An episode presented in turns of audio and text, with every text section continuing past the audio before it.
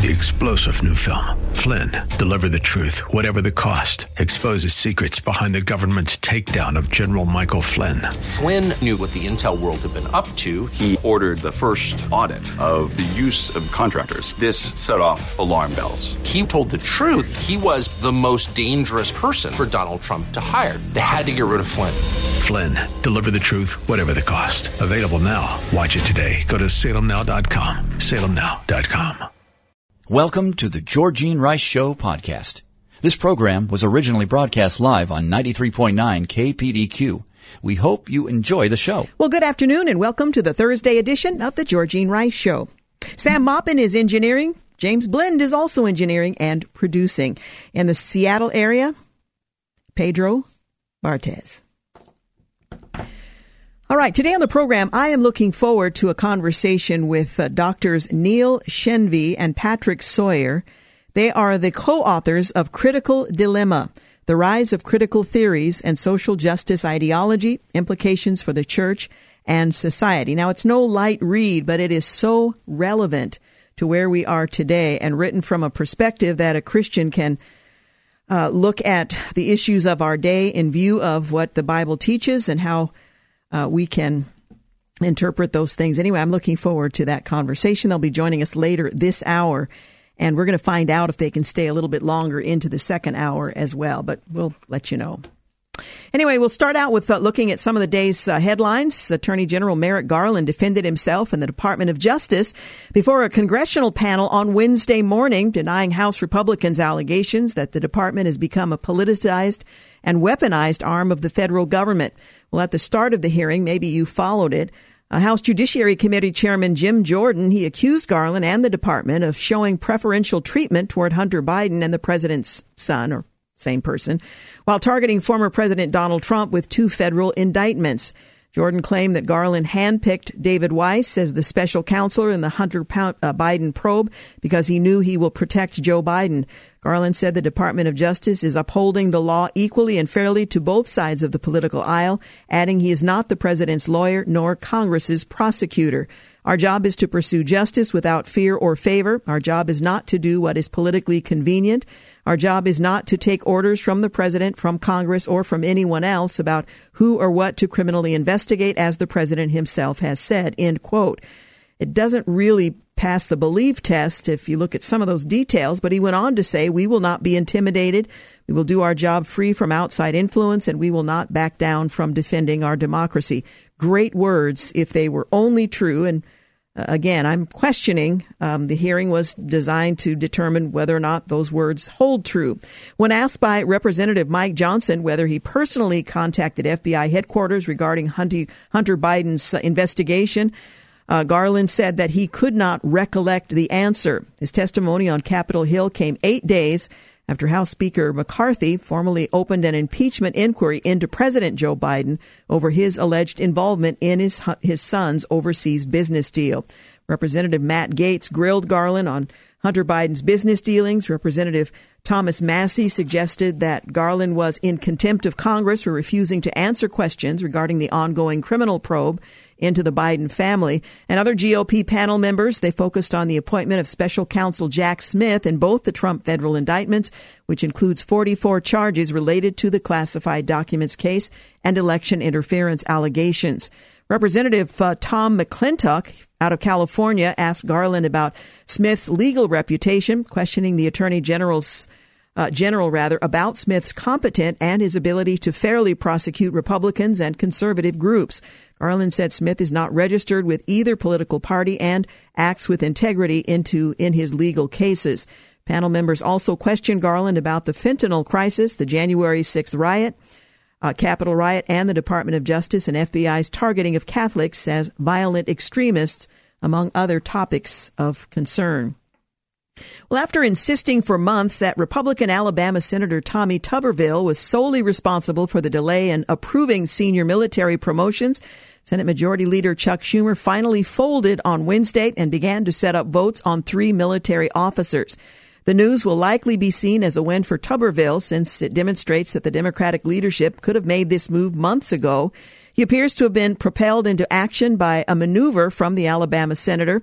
Tuberville has planned to bring a motion to the floor on Wednesday to force a vote on General Eric Smith's promotion to U.S. Marine Corps Commandant.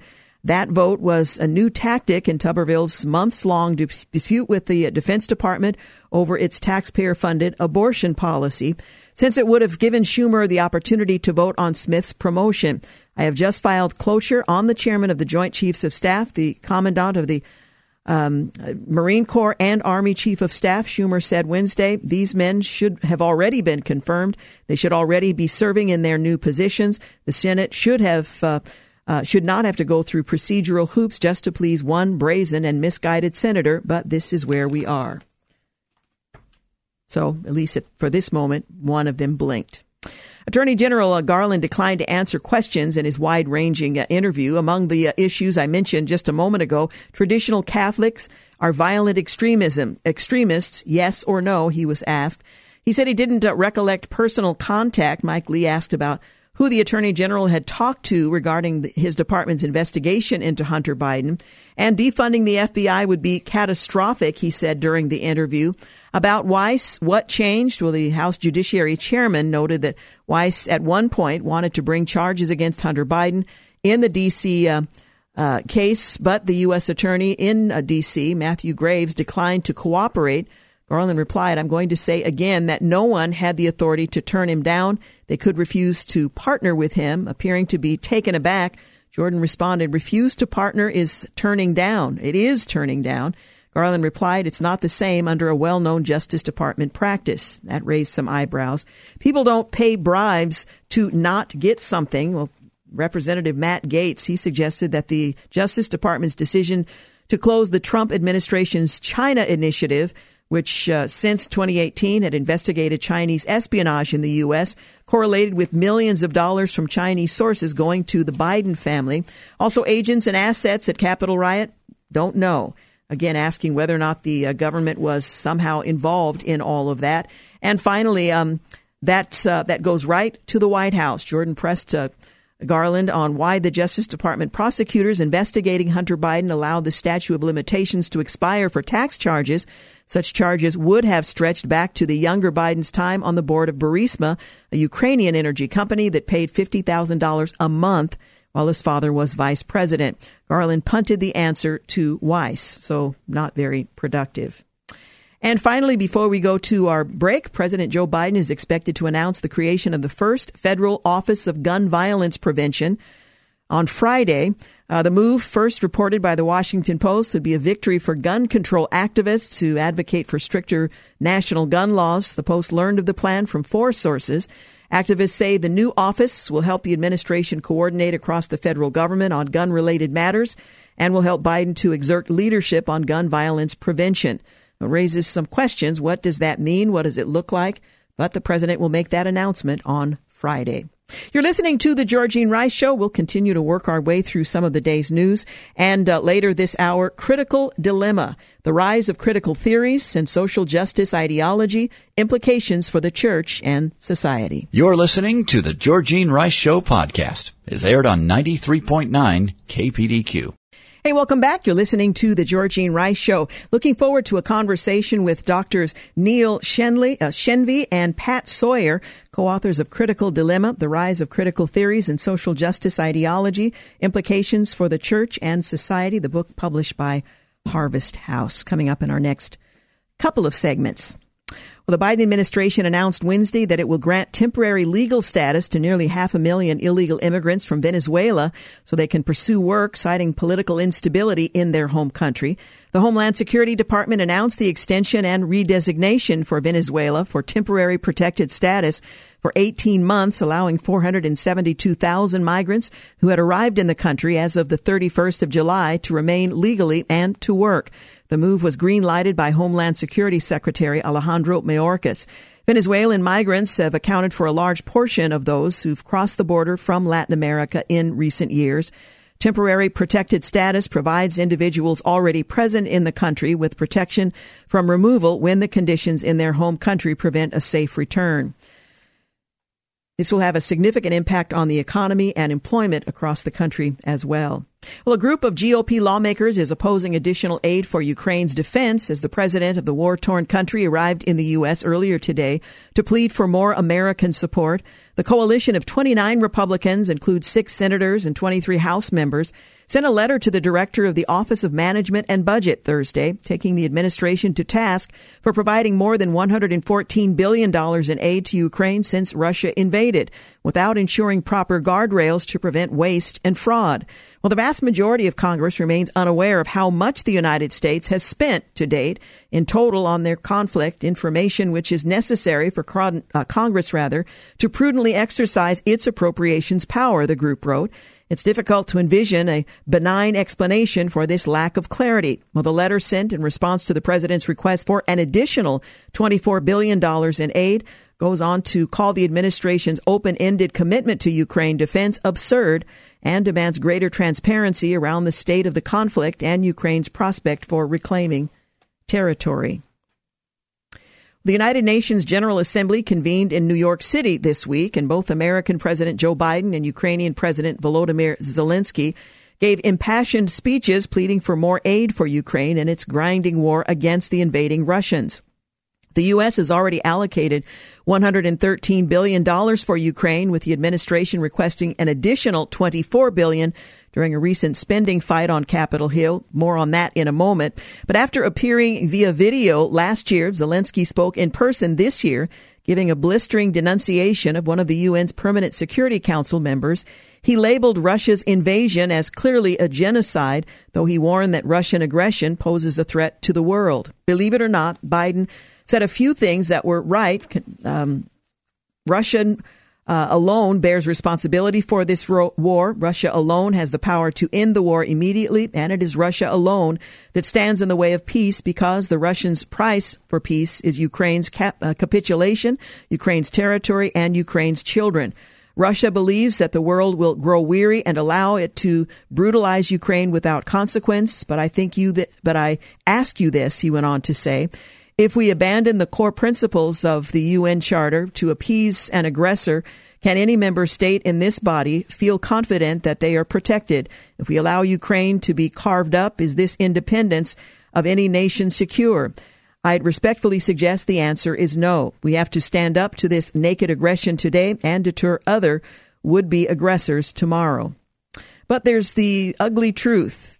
Biden's weakness was provocative. To be sure, that's not news. Uh, Douglas Andrew, who's a columnist, titled an analysis with uh, with that assessment back in May of last year. And uh, it's been said earlier as well. If Joe Biden had not assumed the presidency in uh, January of 21, Russian strongman Vladimir Putin would not have invaded Ukraine in February of 22. No one else views Biden as strong either, certainly not China, which flew more than 150 military planes toward Taiwan on Monday. So, how much aid for Ukraine is too much? Well, the question has roiled the American political arena for a year and a half. Uh, we won't go into all the twists and turns in that debate, other than to say that Republicans have uncharacteristically soured on such aid in large measure because it smells like swamp establishment and no one trusts Biden to manage it well. To put it mildly, his family ties to and thoroughly corrupt Ukraine are hugely problematic and come with national security consequences. Instead, um, they're focusing on the dollars being spent. Again, the situation seems untenable to those in decision making positions on how to move forward. The Biden administration is setting a booby trap in case a Republican wins the presidency in 2024. On Friday, the White House unveiled a proposed rule that would make it even harder than it um, in the past for an incoming Republican president to wrestle control of the left leaning federal bureaucracy and actually implement the conservative policies promised to voters. Of the 2.2 million federal civil workers, only 4,000 are presidential appointees. The rest stay in their jobs for one administration to the next, protected by rules that make it nearly impossible to discipline or replace them. They overwhelmingly favor the left. A staggering 95% of unionized federal employees who donate to political candidates give to Democrats, according to Open Secrets. Only a tiny 5% support Republicans. Some federal workers in high positions slow walk or even derail a Republican president's agenda and get away with it. Why bother to vote if the left leaning deep state stays in charge no matter who wins the presidency? Well, GOP candidates uh, Donald Trump, Vivek Ramaswamy, and Ron DeSantis are vowing to conquer this obstructionism. Everett Kelly, union president of the American Federation of Government Employees, claims GOP contenders want to politicize routine government work. Nonsense. We are not talking about mail carriers. It's time to make lawyers, PhDs, and other top level career bureaucrats implement the president's agenda and not their own, they argue. Well, after Trump won in 2016, they went to town neutralizing him on almost every policy front, explains James Sherk, special assistant to the White House uh, Domestic Policy Council under Trump. Career lawyer in the Department of Justice's Civil Rights Division flat out refused to challenge Yale University's discrimination against Asian American applicants. Trump had to recruit lawyers from other divisions. After Joe Biden became president, the DOJ dropped the case, but the same career lawyers who refused to sue Yale made the losing argument in support of affirmative action before the U.S. Supreme Court.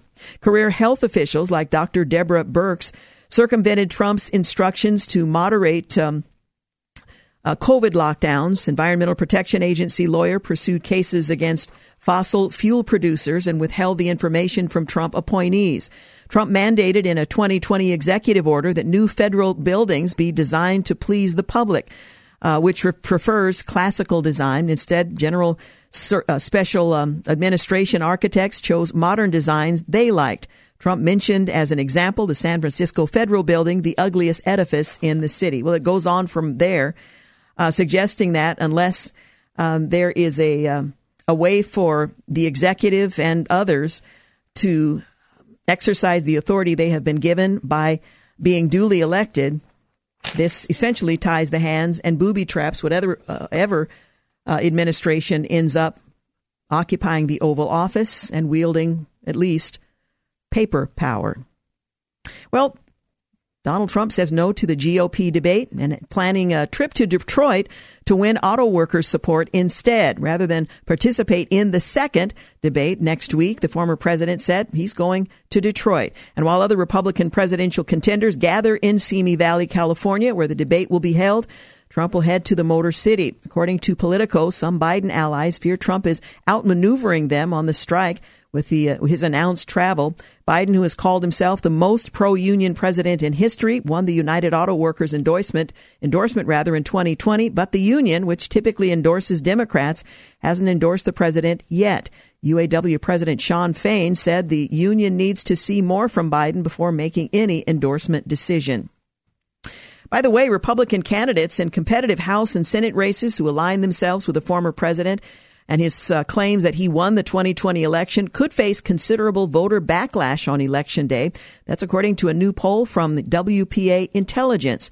Of respondents who said they are undecided on the generic congressional ballot, 51% said they would be less likely to support a candidate who believes the 2020 election was stolen from Trump.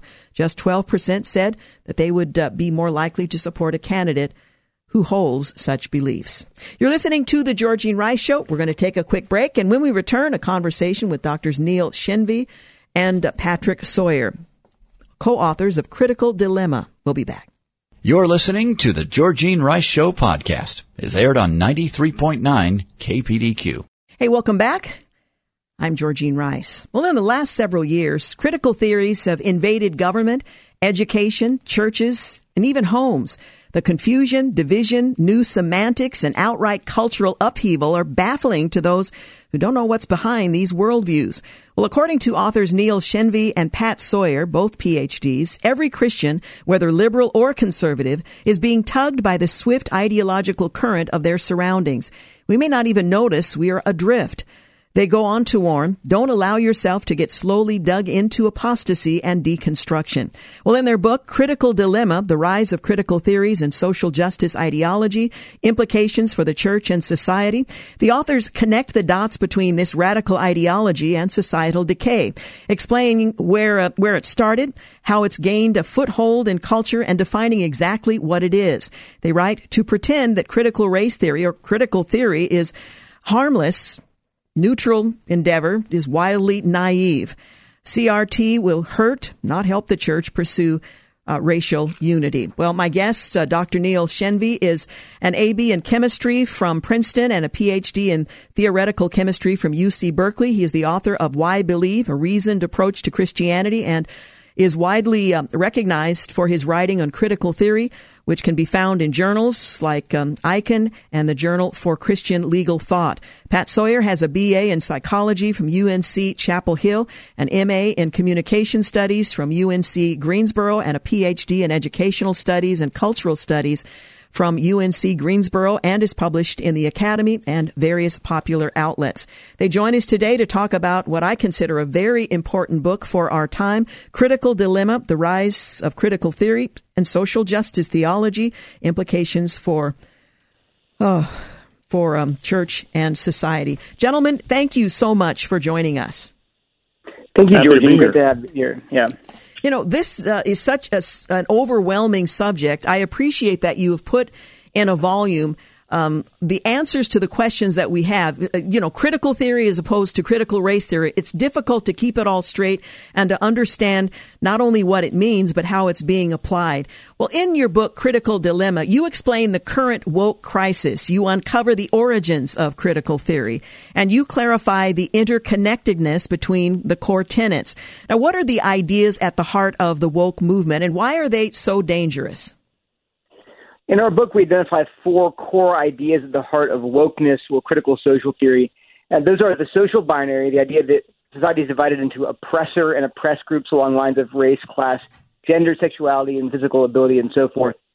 Then, second, well, what makes one group oppressed? And the answer is hegemonic power. That's the second idea. So, hegemonic power means the power of the dominant group, whether it's whites or men or heterosexuals, to impose their values on culture. That's what oppression is when people impose their values on culture, and the rest of us take it for granted as normal or neutral. The third idea is lived experience, the idea that we can really know the truth about social reality only through our lived experience of oppression, and it often be, as a part of being an oppressed group. So if I'm a woman, I understand sexism. If I'm a person of color, I really understand racism, and that's how we gain access to the reality of our social oppression. Then finally, the goal of critical social theories is social justice. That's idea number four. When they talk about social justice, they're referring to breaking down the systems and structures that produce the social binary and social oppression. Those four ideas, the social binary, uh, hegemonic power, lived experience, and social justice, are at the root of all these woke movements we see in society. Now, is there any redemption in, you know, we come to this understanding and then we strive toward redemption and resolution? Is there ever the possibility under this critical theory, any resolution? Is there any uh, way that the oppressor, for example, as, as defined in the theory, uh, can be absolved, or is this just a, a way to manipulate um, that that's never really resolved? Georgene, that's a that's a great question part of the problem with critical social theory and with what woke ideology is requiring of people is that the the ability to actually come to some type of redemptive final destination is very elusive. For those who are categorized in the oppressed category, woke ideology would say that your life is about a continued effort to try to absolve yourself from your oppressor status. And that is ongoing. You've got to continue to signal that with your life, continue to divest of your privilege, continue to try to be on the right side of history. And unlike the Christian faith, which offers, you know, absolutely categorical redemption, in the context of the woke movement, again, it's it's very elusive and not something that ultimately over time will ever be fully attained. Yeah, there's there's no absolution. Now you write that critical theories are about more than race. The incorporation of gender, sexual orientation, class, and other factors in CRT's analysis of racism is the theme that runs throughout the last three decades of CRT scholarship. Often referred to as intersectionality, it can be um, definitionally amorphous at times, leaving defect detectors confused. Uh, can you explain that? Because I, th- I think many of us are confused, and it doesn't seem like there's a solid line that you can come to where you have that aha moment and, and fully comprehend where, where the lines are drawn. Yeah, so critical theory is this broad umbrella term that encompasses many different critical mm-hmm. social mm-hmm. theories, including critical race theory, queer theory, critical pedagogy, intersectional feminism, and a host of other critical social theories. So you have this umbrella category and these subcategories. And one thing that we've seen with Christians is that they'll hear a term like critical race theory, and they'll say, oh, okay, this is just going to provide some insights for us into race alone. We're going to apply these tools and, and, and methods just to look at how uh, racial groups have subordinated, have been subordinated throughout U.S. history. We're not going to apply it to gender or sexuality. That would go against our Christian worldview. The problem is that from the earliest days of critical race theory, its very founders insisted that you cannot separate mm-hmm. race and class and gender and sexuality. So Kimberlé Crenshaw coined the term intersectionality. She's one of the founders of CRT. Derek Bell, the godfather of CRT, both of them were emphatic that as critical race theorists, we must dismantle not just the white supremacist culture we live in, but also the patriarchy and also heterosexism. And so, over the last, say, 20 or 30 years, all these various disciplines like critical race theory and queer theory and intersectional feminism, they've actually connected with each other and cross pollinated under this intersectional framework. So today, all of these critical social theories work together to undo all these various forms of oppression. And Georgene, it's important to also recognize that anti-racism ideology and perspective and then critical social justice these two kind of knowledge areas have become more pronounced over the last 5 10 15 years and they are downstream from critical social theory. So in both those models of thinking in terms of how to think about society and approach society is the same with critical social theory. You cannot push back on racism alone. There, these oppressions are interlocking.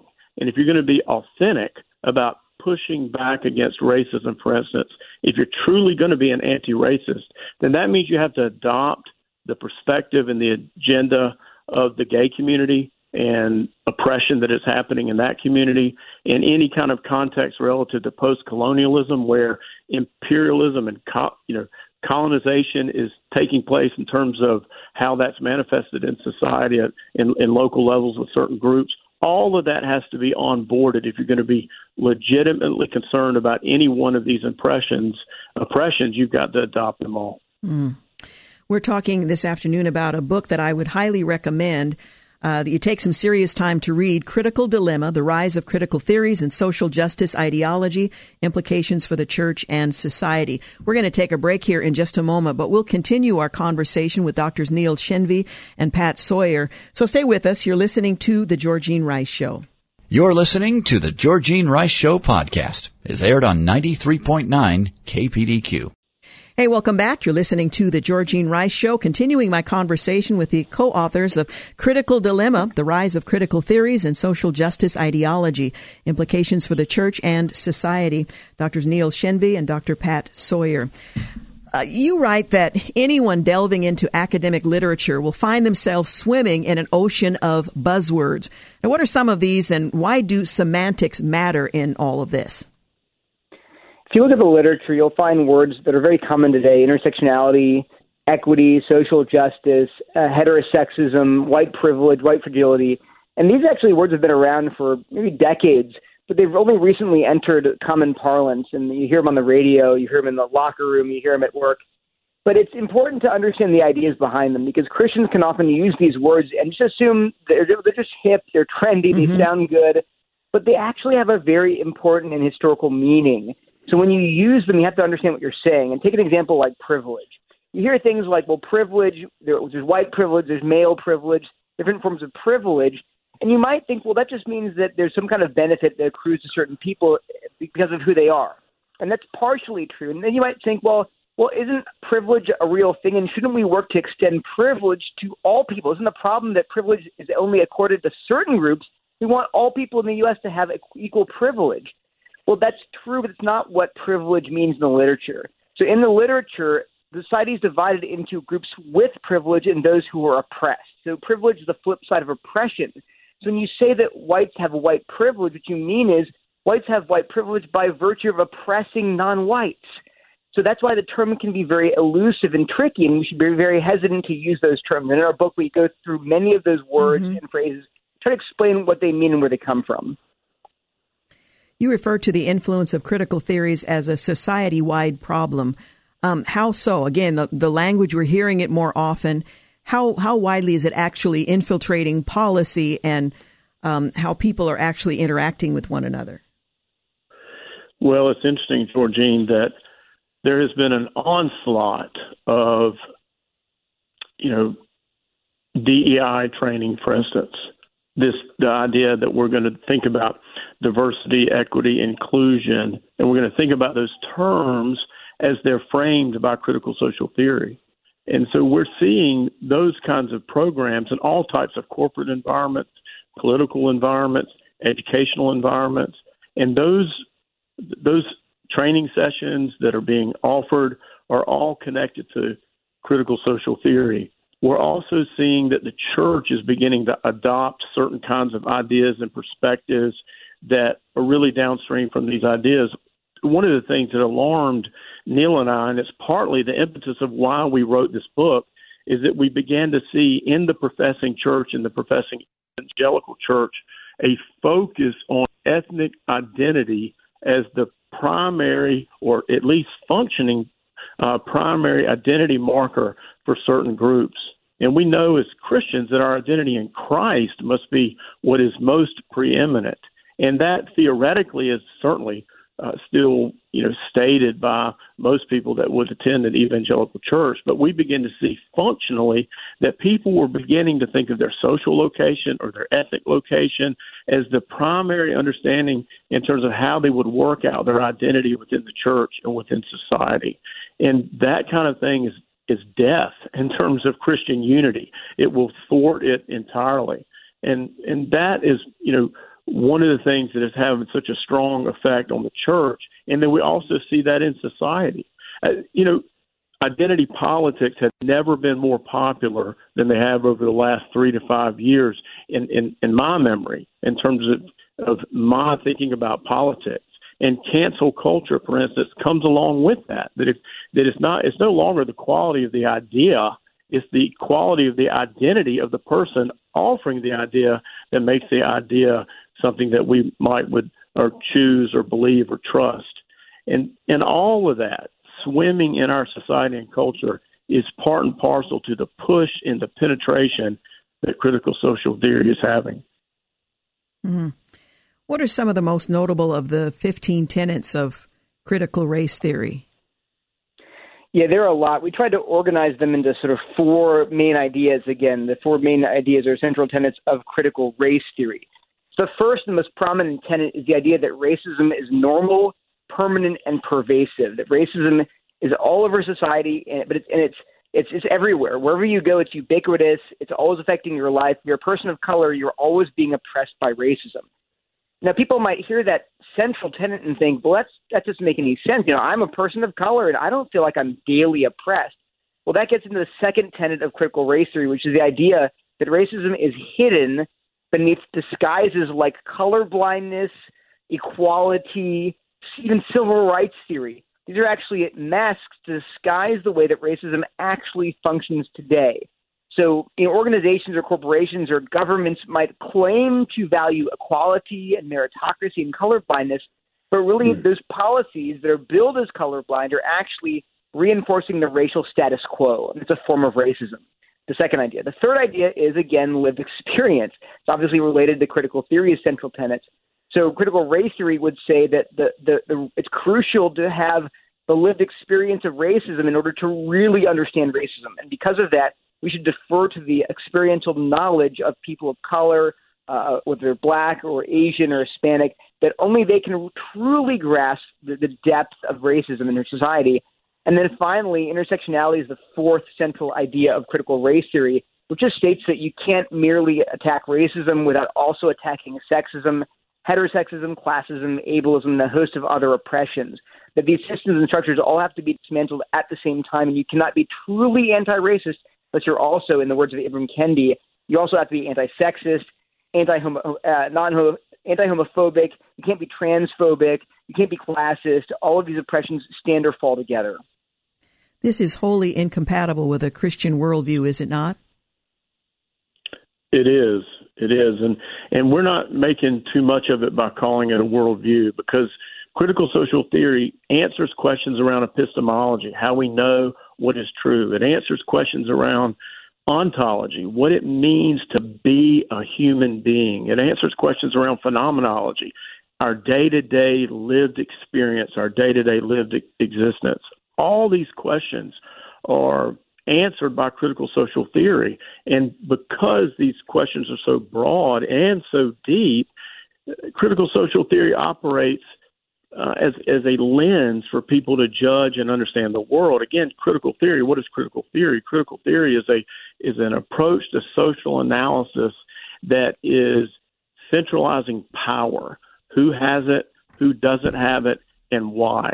And when we think of society from those from that angle, and then it also desires to emancipate and empower those who have been left out of the status quo again, according to the pre commitments and, and beliefs and ideas of the ideology of critical social theory. So, all of that, Georgene, it, what it does, it smacks of a worldview, of a meta narrative. It's broad and robust. Now, it's possible to pick your spots, but again, that's working against the knowledge area. The knowledge area wants to take over more and more jurisdiction of one's thinking, and therefore it lands as a worldview. You include a chapter on queer theory, and my guess is most of our listeners would never think that they have an interest in queer theory or that it's relevant to them in any way. But what does it have to do with gender studies and feminism? And I think it's important that we understand it because it's permeating the culture, and certainly for your sons and daughters in university and graduate school. Uh, are being steeped in all of this. What is queer, queer theory and, and why is it important that we understand it? What does it have to do with the gender and feminism?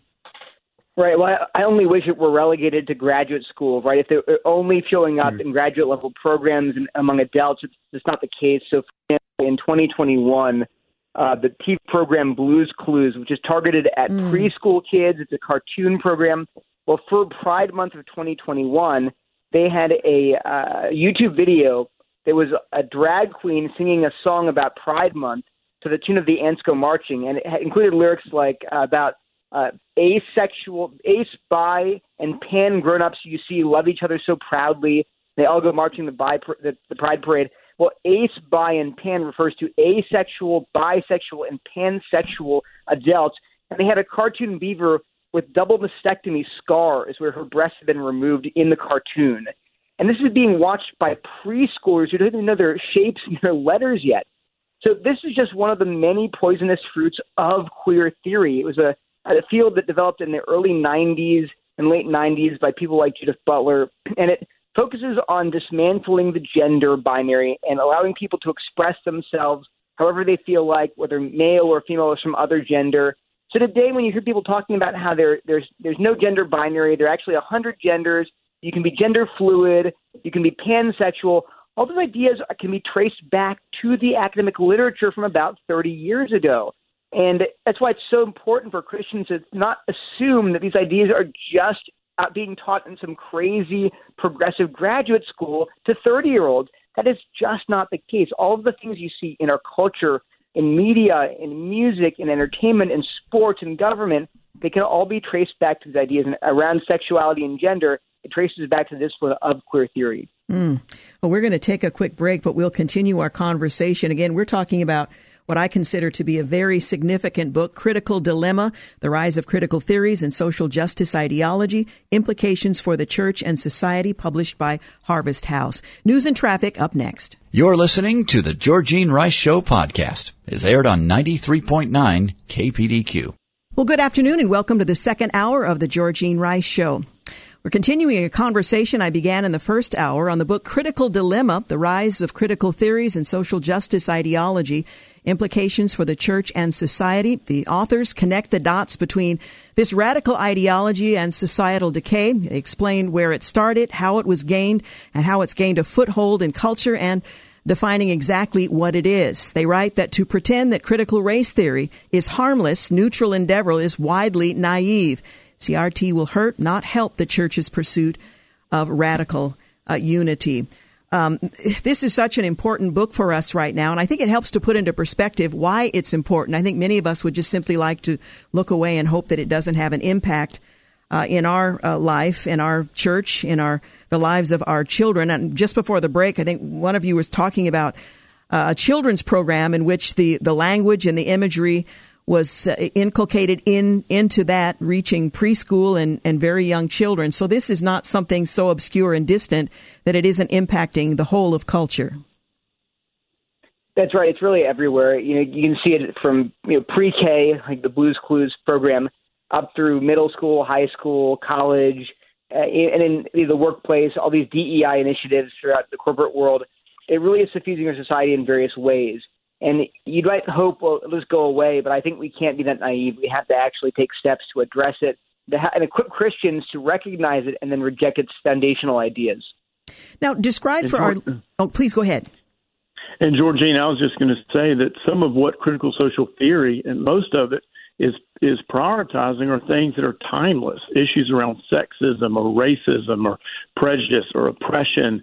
These things have, have plagued our society uh, it's plagued the entire planet, but particularly U.S. society. These concerns are real concerns, and and and that's part of the seduction when it comes to critical social theory. Because Christians, for instance, are very concerned about mm-hmm. being uh, racist. They don't want to be racist. They want to push back against racism. Any genuine bigotry that's been done to the gay community, for instance, Christians are against that kind of bigotry. They don't. They want. You know, Christians are called to love all people. And, and since these topics are, you know, rooted in our culture and society, and, and since critical social theory is making such a hard push in defining the terms around these concerns, Christians need to be equipped to not only understand what critical social theory is trying to do, but then also have Christian responses and Christian answers to these concerns. And our, our book is more than just an analysis of critical social theory. We all also offer some ways forward in terms of, for instance, racial healing and racial unity, and how the church can be in the vanguard of that relative to society. Now, for the sake of listeners who don't have a copy of your volume in their hands, can you sort of uh, outline how it's laid out? You have uh, three different parts, and um, it's a systematic review of, of all of this. But as you pointed out, I appreciate that you don't just leave us with a, a knowledge of what's happening, but you also encourage us to consider how to how to respond in a constructive way. Outline how the book is structured. So the first section, as you said, is about understanding critical social theory. So what are these ideas? What's the difference between, say, critical theory and critical race theory and queer theory? Where do these ideas come from? You know, if we trace them back to Karl Marx and the Frankfurt School, and then later thinkers like Kimberlé Crenshaw, Judith Butler, Michel Foucault, we go through the core ideas at the heart of critical theory, critical race theory, and queer theory, then we even spend a chapter describing the positive insights that some critical race theorists and critical social theorists have. It's not completely nothing but falsehood and poison. If it were, people would just ignore it. The very seduction of these theories is that they get some ideas right and they suck you in that way. So when a warn Christians, hey, there's some actual truth there, but be very careful in how you interpret it. The first section is all that understanding. The second section then turns to critique we critique these ideas very harshly from a biblical standpoint and say, let's compare these claims to the claims of the Bible. What does God say about things like race and sex and gender? Comparing the ideas, say, of queer theory to the idea that God ordained male and female as real eternal categories that are good for us. They're His design. They're not oppressive. So we again we hold up these critical theories to the scrutiny of the Bible, and then say, and they find we find that they're completely incompatible. And then the final section is engaging. We ask, what can we do now as Christians? How can we uh, push back, stem the tide of critical social theory, both in the culture and in the church? And uh, we, we give some uh, slogans that are very common that, that are really ways that will devastate your church. So ideas like, you know, all people of color are oppressed. We say, well, what do you mean by oppression? Is that really true? Do you do you have to walk around as a white person on the eggshells, feeling like you're always racist, you're always at fault? We say, well, no, that's not true. Uh, uh, ideas like uh, the gender binary is oppressive. That's that's not true. That gender binary is God ordained. So, and we also explain why are these critical social theories so attractive to so many people. And we give many reasons, but one is, I think, in the end of the day, they're a way to feel good about yourself. They're a way to justify yourself. Because as human beings, we, all know there's something wrong with us. Even non Christians feel the pressure of God's law on our hearts, and they want some way to say, we're actually, we're fine, we're okay, we're justified, we're righteous. So critical theory gives you a way to feel like you're not a bigot, you're, loving, you're compassionate, you're on the right side of history. And so we, we point out how we can engage people, especially non Christian, and show them that actually you can't cleanse yourself. The only real healing and restoration that you can find is through the free gift of Jesus Christ that God offered us. One of the challenging notions that we find in this critical um, theory is the notion that objective truth exists when it comes to merit, mora- morality, law, politics. Um, it, it, sort of dismisses the, the notion of objective truth, which, of course, is central to Christianity. Yeah, that is a good point, Georgene. We would mention that while critical social theory certainly problematizes and challenges notions of neutrality and objectivity, and certainly universal truth or absolute truth, that that is the case. That is part of the literature, but that doesn't mean that a critical social theorist, you know, rejects anything that would smack of of truth. For instance, a critical social theorist wants their brain surgeon to know what they're doing. And they would hmm. agree that there's a right way to do brain surgery and there's a wrong way.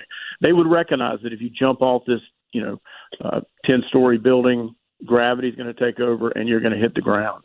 But what critical social theorists are doing is that they are challenging the idea of neutrality and objectivity from the standpoint that they believe, and the literature states and underscores that those kinds of terms have been weaponized to then reify the status quo. Even the notion of egalitarianism, that seems like a positive thing for society. Mm-hmm. But critical social theorists would make the point that often the way egalitarianism is contextualized in society, it just continues to perpetuate those who are already in power. And so, therefore, this pristine uh, kind of uh, neutral and positive view of egalitarianism is really wrong. It really has kind of an undercurrent of something pernicious and insidious because those who have been marginalized and disenfranchised don't play by the same rules as those who are in power. So this notion of egalitarianism is, is kind of mythic.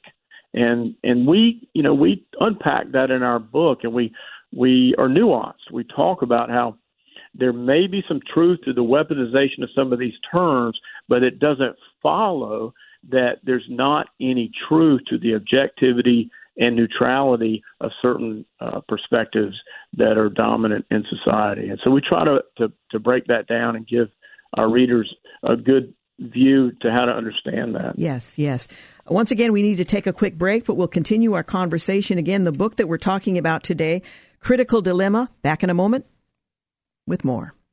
You're listening to the Georgene Rice Show podcast. It's aired on 93.9 KPDQ. Hey, welcome back. You are listening to the Georgene Rice Show, continuing my conversation with Drs. Neil Shenvi and Dr. Pat Sawyer. The book, Critical Dilemma, a must read to understand the times and to respond in a way that uh, reflects a biblical worldview. Toward the end of the book, you have a, a, a segment uh, moving forward.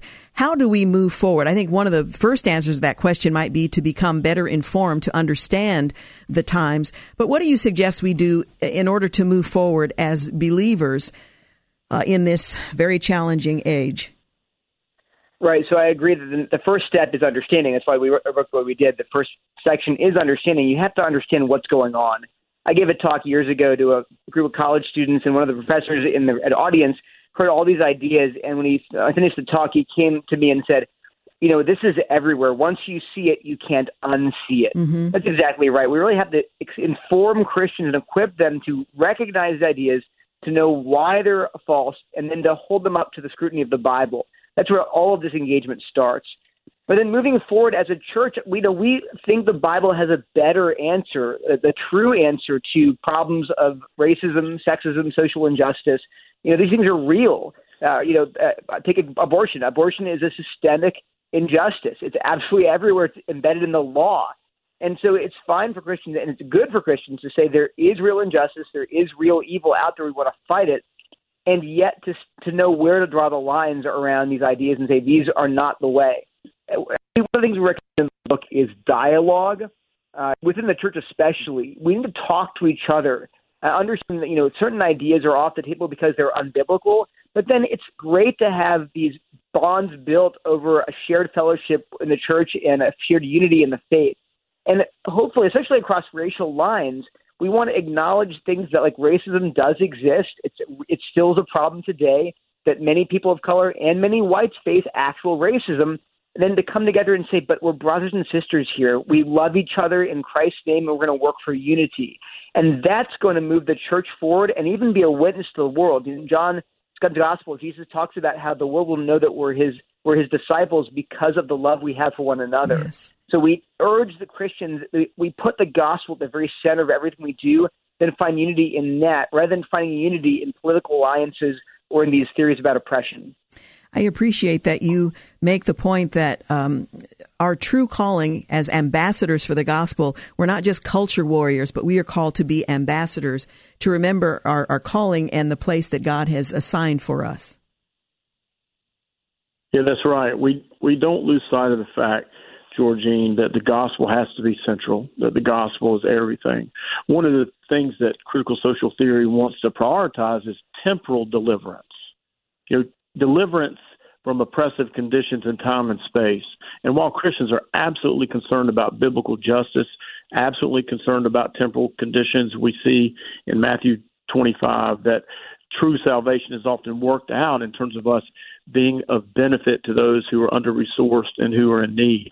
However, we cannot let that supplant the priority of the gospel and the priority of our spiritual needs, not only those that are connected to the church, but in terms of all of society. What does it profit a man if he gains the whole world but loses his soul? And our book does continue to bring us back to that point that we must keep the gospel central and we must keep people's spiritual condition in view and that we must be ambassadors for Christ in that regard.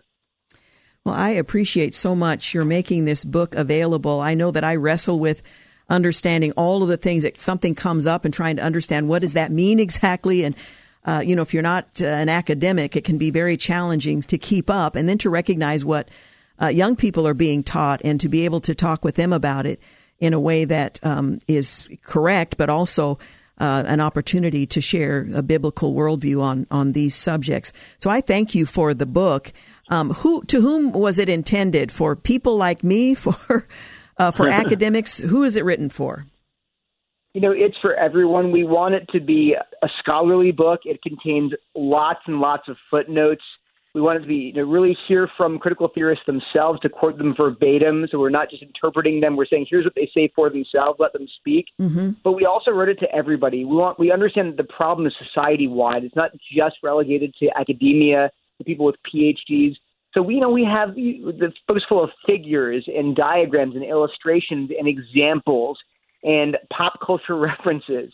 So it's really written to everyone. I think it's especially relevant to both college students and to parents of you know teenage kids and college students who are wrestling with these ideas. You have a lot of fiery college students who are out there that are on fire for things like social justice and and tr- social transformation.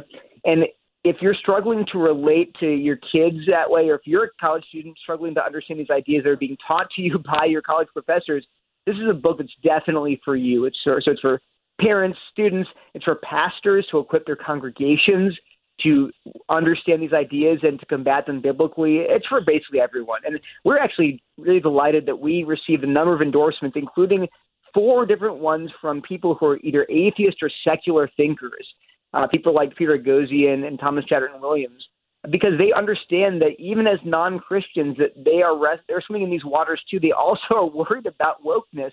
And even though they don't share our faith commitments, they realize this is a very helpful book, even for them. So even for yeah. non Christians, they can benefit from this book. Yeah. Well, again, I thank you for the, the effort to write it and to make it available to the rest of us. Again, Dr. Neil Shenvi and uh, Dr. Pat Sawyer, the book Critical Dilemma The Rise of Critical Theories and Social Justice Ideology Implications for the Church and Society. Thank you both. I really appreciate your joining us today. Thank, Thank you. you. It's been an honor to be with you. God bless. Bye bye. All right. We've got uh, news and tra- no, we don't. We've got. Uh, What do we got coming up? We got a couple of segments coming up. So, uh, so stay with us. You're listening to the Georgene Rice Show. You're listening to the Georgene Rice Show podcast. It's aired on 93.9 KPDQ. Hey, welcome back. You're listening to the Georgene Rice Show. Well, the Federal Reserve announced another pause on interest rate hikes. Uh, Wall Street Journal reports that the Federal Reserve officials voted to hold interest rates steady at a 22 year high and signaled they were prepared to raise rates once more this year to combat inflation. With economic activity stronger than anticipated, most officials, they also expected that they would need to keep interest rates near their current level through next year, according to projections released on Wednesday at the conclusion of their two-day policy meeting. Well, we'll see what actually happens. President Biden met with Israeli Prime Minister Netanyahu to ease tensions between the two nations. The president uh, met on Wednesday on the sidelines of the United States uh, United Nations General Assembly, the first time the two leaders have met since Netanyahu regained power late last year and established what is widely viewed as the most right-wing, ultra-nationalist, and religiously conservative government in Israel's recent history. The meeting focused on U.S.-led efforts to achieve a deal to normalize relations between Israel and Saudi Arabia, according to um, uh, those present. Uh, it would be a significant foreign policy achievement for the administration and could reshape the Middle East. President Zelensky addressed the UN, calling for the august body to stop the war. The president has accused the UN of being incapable of preventing aggressors invading other countries as he accused Russia of committing criminal and unprovoked aggression. Coming face to face with Vladimir Putin's ambassador at the UN for the first time since his country was invaded, Mr. Zelensky told a special meeting of the UN Security Council that the aggression violated both the norms of war and the UN Charter itself. And he made an impassioned call to reform the General Assembly and Security Council to end Russia's war on his country. Meanwhile, Kathy Hochul introduced voting legislation and is instantly sued by the GOP. The new law approved by the governor uh, Wednesday will allow New York voters to cast ballots by mail instead of in person for the 2024 elections. But the ink wasn't even dry when Republican bigwigs sued to block it from taking effect. The law will have the uh, State Board of Elections create a program giving all registered voters the opportunity to mail ballots up to 10 days prior to the election, and election officials will then provide mail ballots with postage paid return envelopes. But GOP elected officials quickly filed a lawsuit trying to quash the measure, saying it leaves elections vulnerable to fraud and doesn't pass constitutional muster. Well, the Illinois abortion referral law is being challenged in court after being stalled for six years. I'm referring to Schroeder versus Treto Jr. challenges the 28, the rather 2016 amendment to the Illinois Healthcare Right to uh, Right of Conscience Act, which attempts to force medical and counseling personnel to promote abortion regardless of their ethical or moral views. The offending law, known as Senate Bill 1564, requires those who conscientiously object to involvement in abortion to adopt policies that provide women who ask for abortions with a list of providers that reasonably believe may offer them. There is no requirement for abortion vendors to provide life affirming resources or referrals, however. In 2017, a federal court issued a statewide preliminary injunction to halt enforcement of the law, which uh, has stood for six years. The case now proceeds to a bench trial before United States District Court Judge Iain Johnston. President Biden is helping Iran fund terrorism while paving the way for, toward nuclear weapon in the latest phase of an unacknowledged and unlawful nuclear deal between the United States and Iran, President Joe Biden formally approved giving the world's leading state sponsor of terrorism another $6 billion, ostensibly for the release of five Americans held hostage in Tehran. But in bypassing Congress to avoid a political fight, he knows he'd lose. Biden is not uh, not only guaranteeing more hostage taking of American citizens, he's also subsidizing Iran's terrorism, military support for Russia, nuclear weapons capabilities, and repression of Iranian women. In May, a top White House official visited Oman to pass a, a message to Tehran. Washington wants to broker a nuclear deal in secret Biden would lift sanctions restrictions on Iranians' uh, funds held outside its borders, and in exchange, Iran would slow its steady march toward a nuclear weapons threshold. Biden only uh, his only demand: don't move across the nuclear threshold by producing weapons-grade uranium, and release five American citizens held hostage in Iran. A bit of the backstory. A Texas land developer has established a sprawling settlement north of Houston where thousands of illegal immigrants are believed to be uh, settled, raising concerns among experts and elected officials that the development, 400 miles in the interior of the United States, could become a strategic asset for cartels. Located in Liberty County, that's in Texas, near the small town of Plum Grove, the Colony Ridge development is a sprawling community that is now over 60 square miles and nearly the size of the nation's capital, Washington, D.C. Its population is estimated to be anywhere from 50 to 75,000, and it's growing rapidly thanks to a marketing plan targeted at Texas Hispanic population. Herding cats in the House, the tentative deal House Speaker Kevin McCarthy brokered over the weekend between Republican factions in order to uh, get a stopgap spending bill passed, collapsed on Tuesday. Members of the Freedom Caucus hammered their moderate Republican colleagues for being more willing to work with Democrats to avoid a government shutdown than work with them. Florida Representative Byron Donalds explained, a lot of my colleagues, Freedom Caucus members, etc., need to be very concerned about the fact that we do have some Republican members who are willing to sign on to a clean continuing resolution with the Democrats and basically eliminates uh, eliminates out leveraging to do anything. Democrats who have almost always had the political advantage when it comes to government shutdowns uh, events are eyeing another victory if McCarthy can't get Republicans to um, uh, come together and pass a resolution that puts the pressure onto the Democrat controlled Senate to respond. By the way, U.S. Uh, national debt surpassed $33 trillion on Monday. Alabama Republican Senator Tommy Tuberville has uh, struck uh, stuck to his guns over his objection to the Biden administration's decision to use taxpayer dollars to ensure military members access to abortion. For months, Tuberville has refused to give his uh, vote to grant unanimous approval to an officer nominations, resulting in a backlog of several hundred officer promotions. The Democrats and the administration claim threatens military readiness. Tuberville has repeatedly pointed out that the Biden administration could rescind its abortion policy, or Senate Leader Chuck Schumer could schedule votes for each individual officer con- uh, confirmation. With the administration and Democrats unwilling to consider either of those two options, he's seeking to force the confirmation vote for Marine Corp- uh, Corporal Commandant nominee General Eric Smith, who was nominated by Joe Biden back in May and has been serving as the acting commandant after General David Berger stepped down in July. Tuberville is proving that he is more concerned with military readiness than are his political counterparts. The Ninth Circuit Court uh, upheld religious liberty in a somewhat surprising ruling Given its history, the Ninth Circuit Court of Appeals ruled that uh, San Jose Unified School District in California violated the First Amendment freedom of religious uh, rights of students in 2019 when it banned the club Fellowship of Christian Athletes from schools. In a 9-2 vote, the court found any club or group unavoidably discriminates by simply having uh, policies uh, San Jose School District enacted its ban against the FCA because the FCA requires its members to sign a statement of faith in which they pledge to uphold the biblical tenets on sexuality.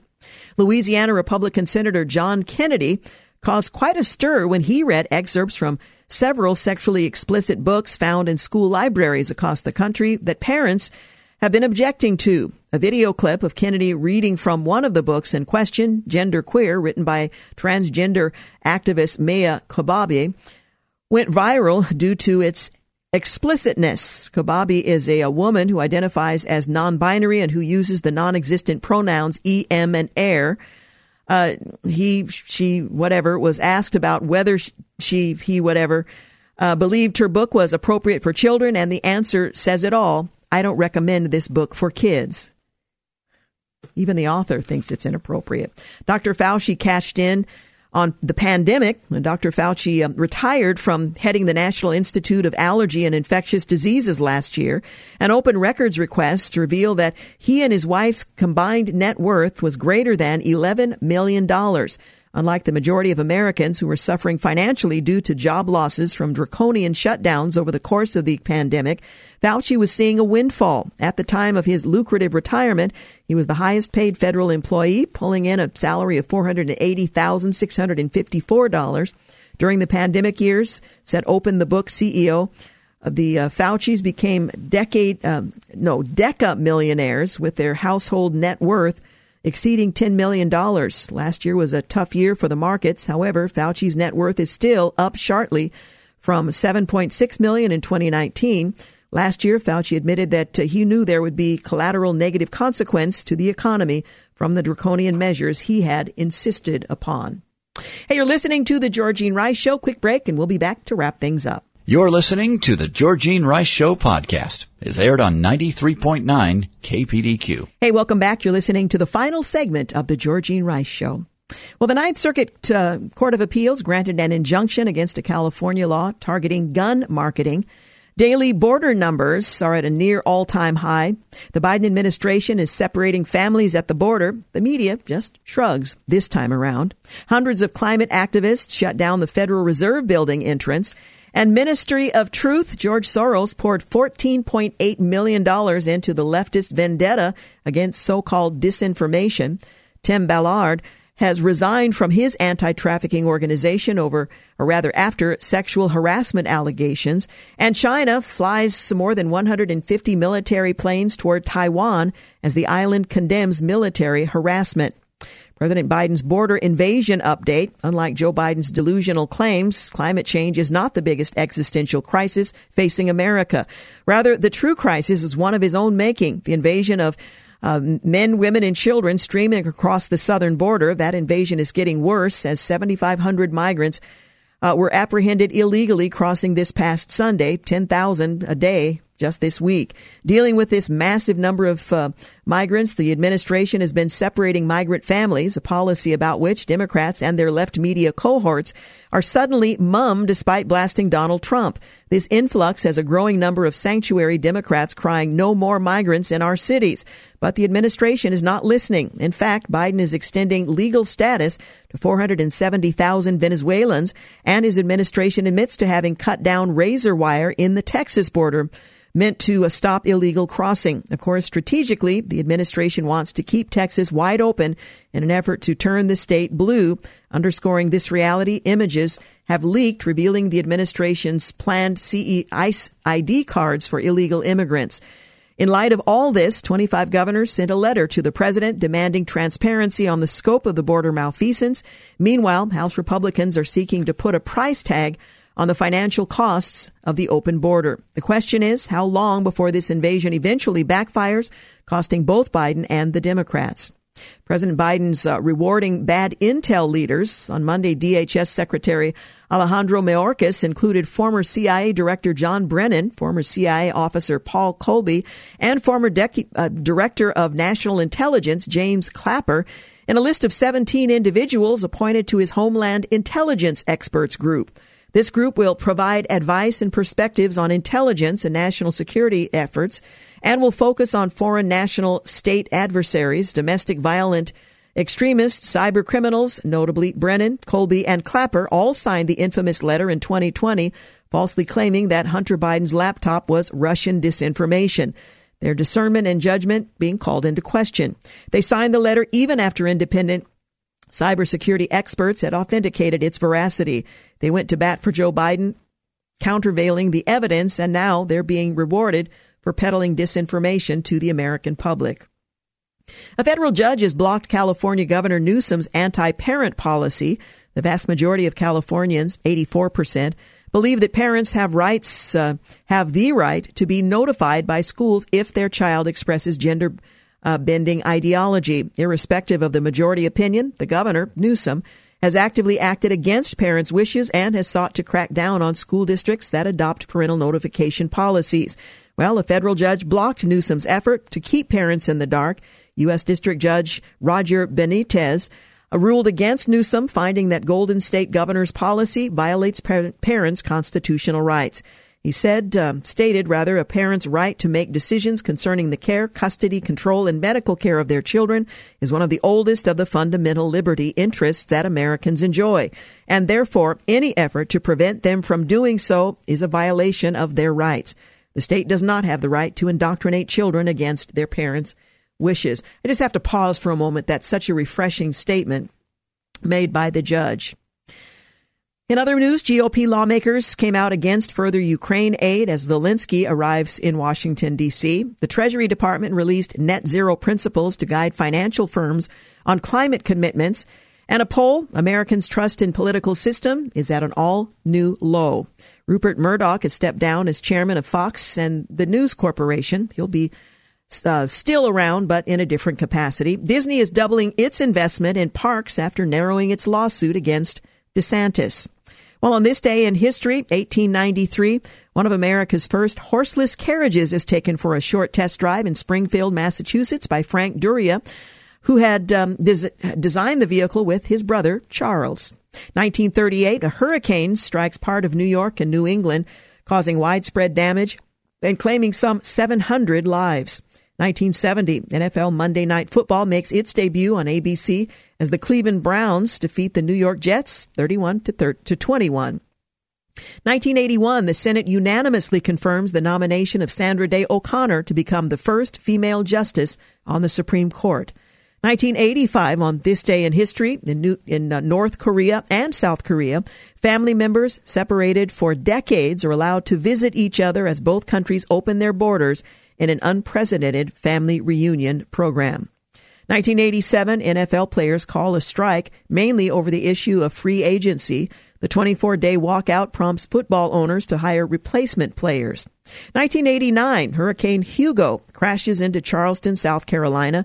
The storm is blamed for 56 deaths in the Caribbean and 29 in the United States. On this day in history, 1996, President Bill Clinton signs the Defense of Marriage Act denying federal recognition of same sex marriages a day after saying the law should not be used as an excuse for discrimination, violence, or intimidation against gays and lesbians. Although never formally replaced, DOMA would be effectively overturned by the U.S. Supreme Court decision in 2013 and 2015. 2008, baseball says farewell to the original Yankee Stadium as the Bronx Bombers defeat the Baltimore Orioles 70 to 3. That's 7 to 3, not 70 to 3. 2009 record flooding hits the Atlanta area, leaving neighborhoods, schools, and even sections of roller coasters submerged in several feet of water. 2014 thousands of demonstrators filled the streets of Manhattan and cities around the world to urge policymakers to take action on climate change. And finally, on this day in history, 2017, Facebook says it would provide congressional investigators with the content of 30, or uh, rather 3,000 ads that had been bought by a Russian agency that had already released the ads to federal authorities investigating Russian interference in the U.S. presidential election. You're listening to the Georgene Rice Show. Want to thank James Blend for producing. Dave, well, I guess he's also engineering. James has done it all. He's quite a guy. And also, uh, Sam Maupin will be uh, engineering a portion of today's program as well. Have a great weekend and good night. Thanks for listening to the Georgene Rice Show podcast.